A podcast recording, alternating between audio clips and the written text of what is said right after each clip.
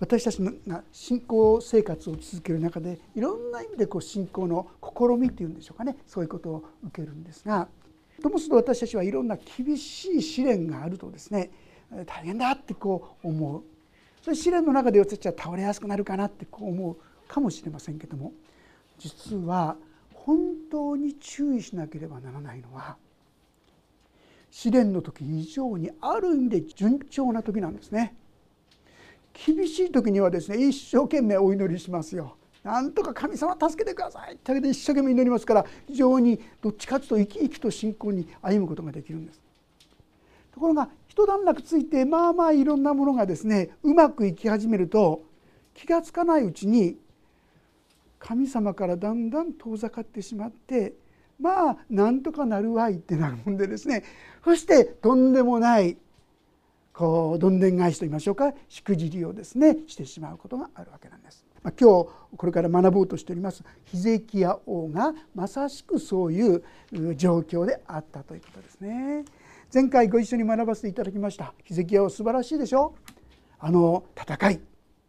もう圧倒的に不利なですねその戦いアッシリアから攻撃が来る中で彼は神の前に静まって祈った時になんと一夜にして18万5,000というですねこう兵士が倒れました。打ち勝つことができました。あるいはもうあなたの命は取られるってこう言われたんですが主の前に真剣に膝求めた時にですねなんとあなたの命は15年延ばされる。その印として日時計が戻るなんてですね驚くべき出来事を体験したんですよ。ですからあこれからヒゼキヤはどんなに神様をですね喜び神様を栄光を褒めたたえるようになるかなと思いましたらとんでもないしくじりをしたということなんですね。ちょっと読んでいきたいと思いますが39章の一節からお読みします。その頃バルアダンの子バビロンの王メルダク・バルアダンは死者を使わして手紙と贈り物をヒゼキヤに届けた。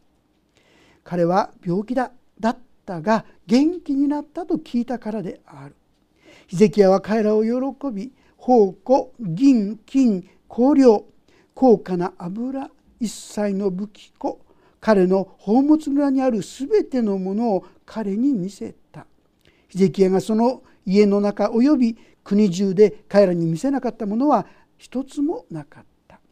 預言者イザヤはヒゼキヤ王のところに来て彼に尋ねた。あの人たちは何と言いましたか？どこから来たのですか？ヒゼキヤは遠い国バビロンから私のところに来ましたと答えた。イザヤは言った。彼らはあなたの家で何を見たのですか？ヒゼキヤは答えた。私の家の中のすべてのものを見ました。私の宝物蔵の中で彼らに見せなかったものは一つもありません。イザヤはヒゼキヤに言った。万軍の主の言葉を聞きなさい。見よあなたの家にあるものあなたの父祖たちが今日まで蓄えてきたものが全てバビロンへ運び去られる日が来る。何一つ残されることはない。主は言われる。またあなたが産むあなた自身の息子たちの中には捕らえられてバビロンの王の宮殿で宦官となる者がいる。素晴らしい祝福がですね続いたんですがこの時にヒゼキヤはとんでもない過ちを犯してしまった。そしてこのバビロンこれはバビロン捕囚と言われるものですね。586年。実はこれが記されてから約115年の後のことでありますけどもなんと彼らは全部根こそぎこう移されてしまった。奴隷になってですね補修の民となって出ていかなければならなかった悲しい出来事の引き金になったということなんです。でこのことがですねもうちょっと細かく第二歴代史の32章というところに記されているんです。第二歴代史32章20節から33節をちょっと読ませていただきます。第二歴代史32章3020から33。ヒゼキヤ王とアモツの子。預言者イザヤはこのことについて天に祈り天に叫び求めた。主は見つかいを使わしてアッシリアの王の陣営にいた全ての勇士。指揮者隊長を全滅させた。アッシリアの王は恥で国へ帰り自分の神の宮に入った。その時自分の身から生まれ出た者たちがそこで彼を剣にかけて倒もうこれはすでに学んだことですが先ほどお話しました18万5,000という驚くべき大軍がですねこのヒゼキヤが主の前に祈った叫び求めた結果として彼らがですね倒れてしまったそのことを私が学んできたわけであります。さらに22節こうして主はヒゼキヤとエルサレムの住民をアッシリアの王センナケリブの手および全ての者の手から救って四方から彼らを守られたさあこういうことが起きたらですね人々周りの国々はどうしたでしょうか？23節。多くの人々が主への捧げ物やユダの王ヒゼキヤに送るえりすぐりの品々を携えてエルサレムに来るようになった。この時以来ヒゼキヤは全ての国々から尊敬の目で見られるようになったとこういうんですね。周りの国々がみんなアッシリアに行って一網打尽に打尽にですね滅ぼされていくのになんとヒゼキヤはこのアッシリアの大軍をですね滅ぼしたわけですよね。ヒゼキヤ王様すごいですね。あなたはなんと素晴らしい王様なんでしょうか。彼を褒める言葉がですねたくさんあったのではないかと思うんですね。そしていつの間にか彼の中にもうんうんそうだなと自分を誇る思いがですねほとばしりで始めたのではないかと思います。さあ24節。その頃ヒゼキヤは病気になって死にかかっていた。彼が主に祈った時主は彼に答え印を与えられた。今お話ししたことですね。もうあなたは必ず死ぬ。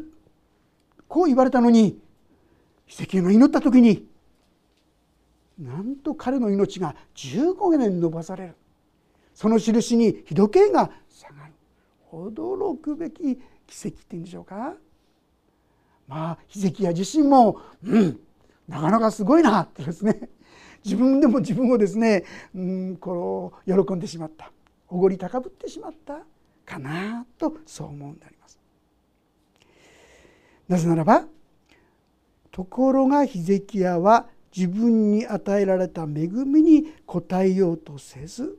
かえってその心を高ぶらせたので彼の上にまたユダヤとエルサレムの上に御怒りが下ったとこう記されているんですよ。このバルアダンがですね来た時に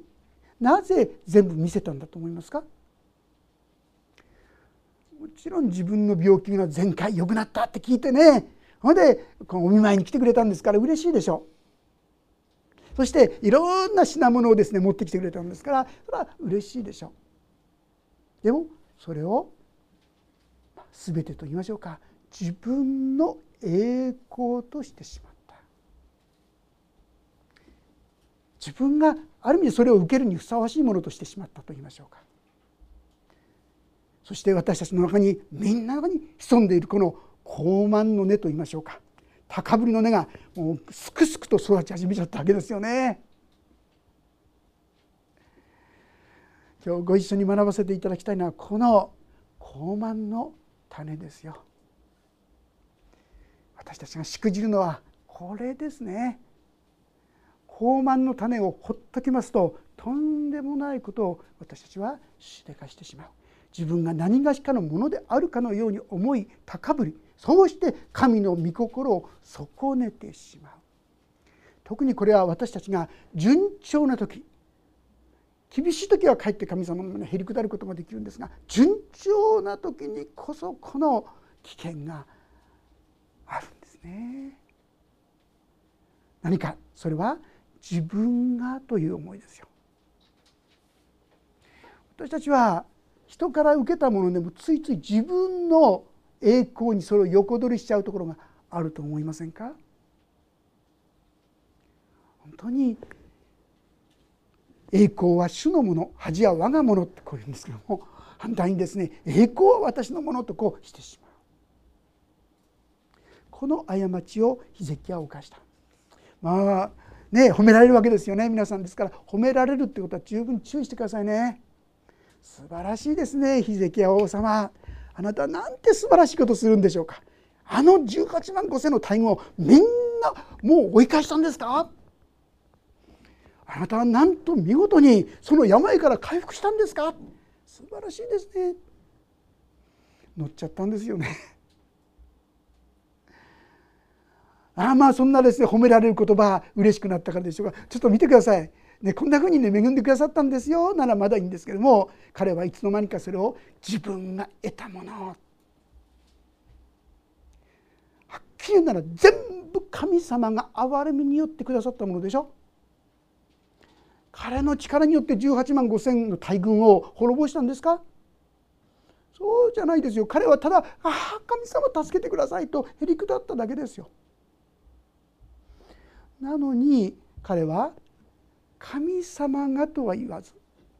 あたかも自分がそれをですね得たかのようにこのバルアダンにですね見せるわけですよ。祝福されてるでしょ？素晴らしいでしょ？その中には自分を誇る自分の栄光を求めるという実はとんでもない罪が隠されている。私たちは傲慢というサタンから来るこの性質をですねいつも宿しているんですよ。ですから傲慢というものに高ぶりというものに十分注意していくことが信仰生活の中に本当に必要ですね。聖書の信玄の言葉は高慢は滅びに先立つってあるんです。私の心にもし高ぶりが入ってくるならばそれはやがて滅びが崩壊がやってくる前兆だと考えた方が良いかもしれませんね。ついつい自慢したくなっちゃう。ついつい誇りたくなってしまう。栄光は主のものです。ヒゼキヤは奇跡は王様素晴らしい。いやいや私じゃないんですよ。私には何にもしなかったんです。ただ神様が憐れんでくださってこんなふうにしてみんなもですねこの戦いの後に勝った後にこんなにいろんなものを持ってきてくださったんですよ。ただただ神様を崇め感謝するべきなのにそれを自分のやったことのようにおごり高ぶってしまった。皆さんこれはでもねヒゼキヤの問題というよりも私たちみんなの問題だと思いませんか？私の中にいつもこの雑草がと言いましょうか。この誘惑がいつも私の心にですね褒められると危険ですですから。褒められるとすぐにスクスクスクッとですね ゴマの根がですねこの成長していってしまうんですよ。褒められる時こそ気をつけてください進学校の先生がですね褒められた時にはね「サタンよ下がれ」って心の中で言うんだよって そう言われましたね。褒められるとたちまち私たちの心は傲慢に支配されてしまうんですね。だからこそへりくだるこのことを学ぶべきなんですがヒゼキはその時にその失敗をしてしまった。ですから先ほどここにありましたように彼はところがヒゼキヤは自分に与えられた恵みに応えようとせずかえってその心を高ぶらせたので彼の上にまたユダヤとエルサレムの上に御怒りが下ったとこうあるんですよ。そしてついにはこれがバビロン捕囚と言われるあの恐ろしい捕囚神の裁きの技を受けなければならない原因となってしまった。私たちに潜んでいるこの傲慢ここにですね今日しっかり目を向けさせていただく真剣にこのことと戦うという姿勢をですね共に持たせていただきたいなと思うんです。傲慢というのはですね本当に雑草のように生えていくんですよね。ある時私はですねそうだよねぱり問題は傲慢だよねでもその時私の心の中にでも私は自分が傲慢だということが分かってるって傲慢なんて言うんです意味わかりますか？自分は高慢が分かると言って高慢になるんですよ。どしがたいですよ。どこまでも私たちの中には高慢に高慢を重ねていくそういうこう高慢の根があるんですね。これが神の栄光を汚すんですねそしてヒゼキヤもこのことのゆえにバビロン保守というとんでもないものをですね引き付けざるを得ない状態になってしまったとこういうわけであります。それゆえに彼は彼の子孫もですね宦官となるという非常に厳しいそういうこともですね経験しなければならなくなってしまったわけでありますがさあその後その厳しいことがあると言われた時このヒゼキヤは何て言ったと思いますか？8節読みますがイザヤ書39章8節。ヒゼキヤはイザヤに言った。あなたが告げてくれた主の言葉はありがたい。彼は自分が生きている間は平和と安定があるだろうと思ったのであるって皆さん。なんという自分勝手なって思いませんか？自分が生きてる間は大丈夫だからでちょっと安心したって言うんですよ。じゃあ後の人どうなんですかってねじゃあそれあまりにも身勝手でしょってこう思うかもしれませんけども実はそれだけではなさそうですね。先ほどのこの第二歴代史の方の今度20 26節のところをちょっと読ませていただきますがそこにこう書いてあるんです。しかしヒゼキヤがその心の高ぶりを捨ててへり下り彼もエルサレムの住民もそうしたので主の怒りは身怒りはヒゼキヤの時代には彼らの上に望まなかったこういうことなんです。彼らが悔い改めたからなんです。へり下ったからなんです。もしへり下らなかったらヒゼキヤが生きてるうちに神の裁きが来たかもしれないんですよ。もう今の今裁かれても仕方がないものだとヒゼキはある意味で納得した。でもなんと彼がへり下った時に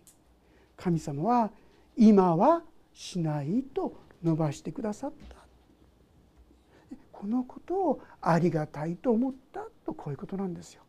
ただ自分勝手にありがたいって自分が受けないからいいやじゃなくてね。ああ今は憐れみによってって伸ばしてくださるってこういうことなんだなってこういうことでありますがさあここに私たちの希望があるかと思うんです。第一は私たちもこのヒゼキエと同じようにすぐに高慢になるんだってことをしっかりとですねこう受け止めていきたいと思います。と同時にじゃあへり下ったらどうしたらいいのかってことです。ごめんなさいへり下り高慢になったらどうしたらいいのかってことです。その時にはあのヨハネの第一の手紙一章九節覚えていらっしゃいますか？もし私たちが自分の罪を言い表すなら神は真実で正しい方ですからその罪を許し全ての悪から私たちを清めてくださる。本当に傲慢になってました。本当に傲慢でした。本当に自分に栄光を期するものでした。正直にこのことをですね認め告白していくってことなんですよ。へりくだるっていうとなんか難しいように思いますがそうじゃなくて正直に自分の醜さや自分勝手さや弱さを告白する認めるってこういうことなんですね。私がです、ね、仙台に使わされてきた時ですね神様ですねすごく祝福してくださった創立の1周年記念日にはですね48名の方々が礼拝に集うようになったんですね。でその日に5名の方々の洗礼式も行うことができたんですよ。神様本当に恵みに祝福してくださってですねそうしてくださったんで。で私もですねもうこれは私が売るんじゃないんですよ。神様がしてくださったことなんですよって口では言ってました。ある程度本当にそう思そうも思ってたんですが。でも私の心の中にはどっかですねふつふつふつとですね。いやまあでもねいろいろやることが良かったのかなとかね。自分の中にはそういう高慢さがやっぱりこう現れ出てくるんですよね。そうすると神様ですねとこうそれ以上祝福することを止めるんですね。新しい人が来なくなったりとかね。でああ本当に高慢でした本当に高ぶったものになってましたへり下っていくと再び神様はですねまた神様の宮沢をなさってくる。私たちは気づかないうちにああ本当に自分がそのようなコマの虜になってしまっている。自分に栄光を期したいというそういうものなんだな。神様がしてくださったことも全部自分の何かであるかのようなものにしたくなってしまう。ですからあの支援103編の言葉「我が魂よ主を褒めたたえよ」主のよくしてくださったことを何一つ忘れる。私は良いことがあったらですね。すぐ神様感謝します。感謝しますと主に栄光を期することを忘れないようにしたいと思います。良いことは全部ただ神様から。自分も何かという下心があるとダメなんですね。私はただ神様の技を妨げるだけのものです。あなたの憐れみが上がったら本当にそれを汚すものですっていう本当に主の前にへり下った本当の自分の姿を認める姿がいつ大事ですね。ヒゼキヤはいつの間にかこの心を忘れてしまっていたわけです。そしてついにですねこの宣告を聞いた時に「ああそうでしたそうでした」全部ただただ神様の憐れみに過ぎなかったのに私は何か自分が偉い人のように何か自分が何かできたかのように祝福されたようにそんなふうにしてたことを許してください、まあ、そんな祈りがですね神様の前に立ち上ったんだと思いますね。その時に今見ましたように神様はこのヒゼキヤをその時には厳しい状況に負わせなかったそればかりかこの先ほどの歴代史のこの33節のところを見ますと彼が亡くなった時住民は彼の死に際し彼に栄養を与えたとこうあるんですね。彼がへりくだったからこそ注いでくださった神様の技だと思います。皆さん私たちもそのような高慢になることがもう性質のようになってますがあるんです。自分が高慢になったなと思ったらすぐにへりくだるそういうこう習慣を身につけたいと思うんですね。そして私はそうでしたそうでしたと。自分の愚かさ自分の過ちをですね正直に認め告白していく。その時に神様はその生涯を祝福してくださるということなんですね。内村勘三という方をご存知の方多いと思うんですねクリスチャン一番有名なクリスチャンの一人かと思うんですけども素晴らしい弟子たちもたくさんいたんですが実は彼ですね敵も多かったんですよね。でこの内村勘三から離れていく人もたくさんいたんです。そして正直言って彼はですね結婚生活もうまくいかなかったんですよね。自分が正しいって思いが多分強かったんじゃないかと思います。高慢に陥ってたんじゃないでしょうかね実は生涯に結婚離婚をですねしてるんですよもう彼が本当にあの偉大な人っていうんでしょうかね神様のしもべになっていったのは一つの出来事があったからなんですねちょっと読ませていただきますけどもしかし内村勘三は最初からこのような力強い信仰を持っていたのかというとそうではありません彼がこのような信仰に至ったのは娘の死がきっかけであったと言われています。娘の名前はルツコと言いました。ルツキのルツから取ったルツコです。ルツコさんは数え年で19歳の時原因不明の難病で天に召されていきます。その亡くなる3時間前に内村勘三と奥さんそしてルツ子さんの3人で生産式を行ったそうですね。その生産に預かった時ルツ子さんが「感謝感謝もう行きます」と言ったそうです。それが最後の言葉でした。その12分後にルツ子さんは息を引き取って天に召されたわけです。でそれを見たうちの肝臓は悲しみの中に中にも深く感動してルツ子さんの葬式の時にこう言いました「これはルツ子の葬式ではなく結婚式です」私の愛する娘を天国に嫁入りさせたのです。あります。そして墓地に埋葬する際には一握りの土をつかんでその手を高く上げると甲高い声で「ルツ子さん万歳！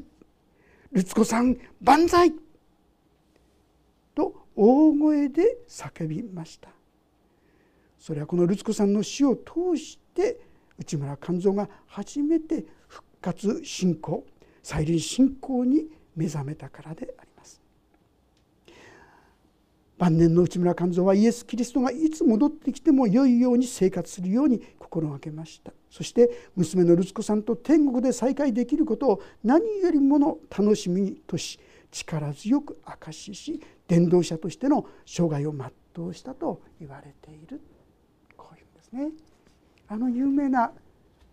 内村勘三もこのような試練を通しその試練の中で神様の前にへり下っていったそうして本当の意味で偉大な人となっていくことができたということですね。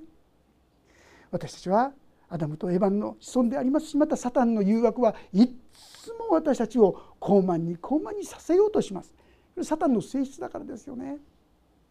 私はこの高慢になってないかなといつも吟味することが必要だと思います。そして高慢に気づいたらすぐに「ああまた高慢になってました」私も本当にでも自分ではその時分かってないんですね。いついつも祈りになるとああこれも高慢だったんだって気づかされるんですよあ高慢から出た言葉だったんだな態度だったんだな思いだったんだな主の前に出てそしてすぐにその自分の傲慢さ傲慢さを告白していくお互いとされていきたいと思いますそうする時に失敗で終わりじゃないんですよね失敗の中から神様また帰って祝福を与えその人を本当に人格者と言いましょうか神の徳をですね宿す者へと私を整えるためにそれを通して働いてくださるわけですね。共にいろんな場面があると思いますがサタンは絶えず私たちを高慢にならせようとしています。高慢というのは神様に頼らないということなんですよ。自分の力自分の才能自分の知恵そういったものでいろんなことをやって神様がいなくても大丈夫です。これ高慢でしょ？神様がいなくても大丈夫だと思わせるのがまさしく高慢。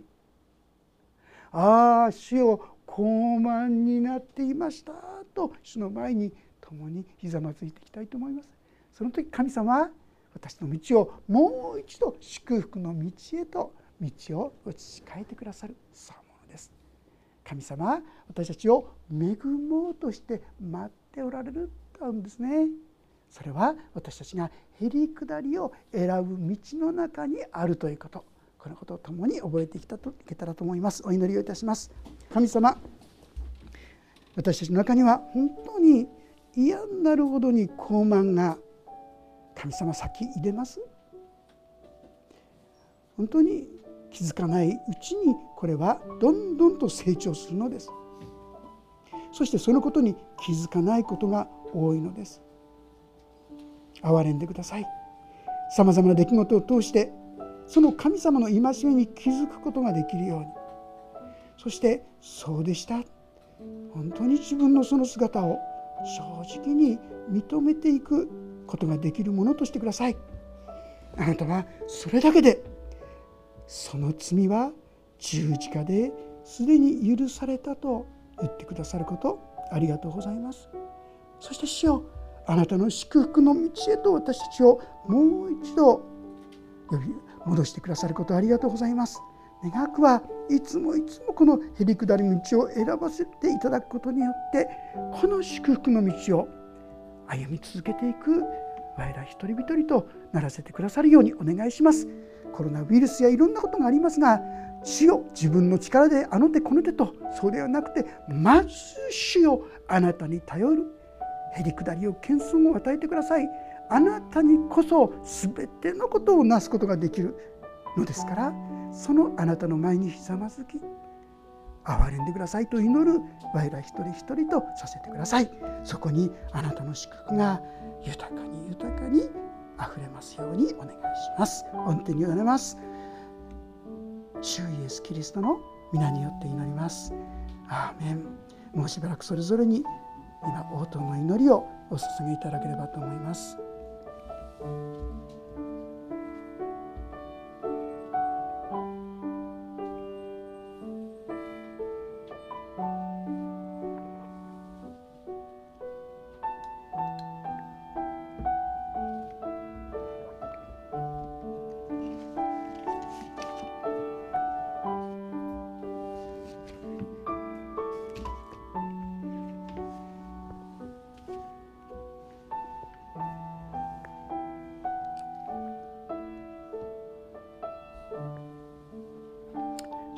イエス様の皆によって祈ります。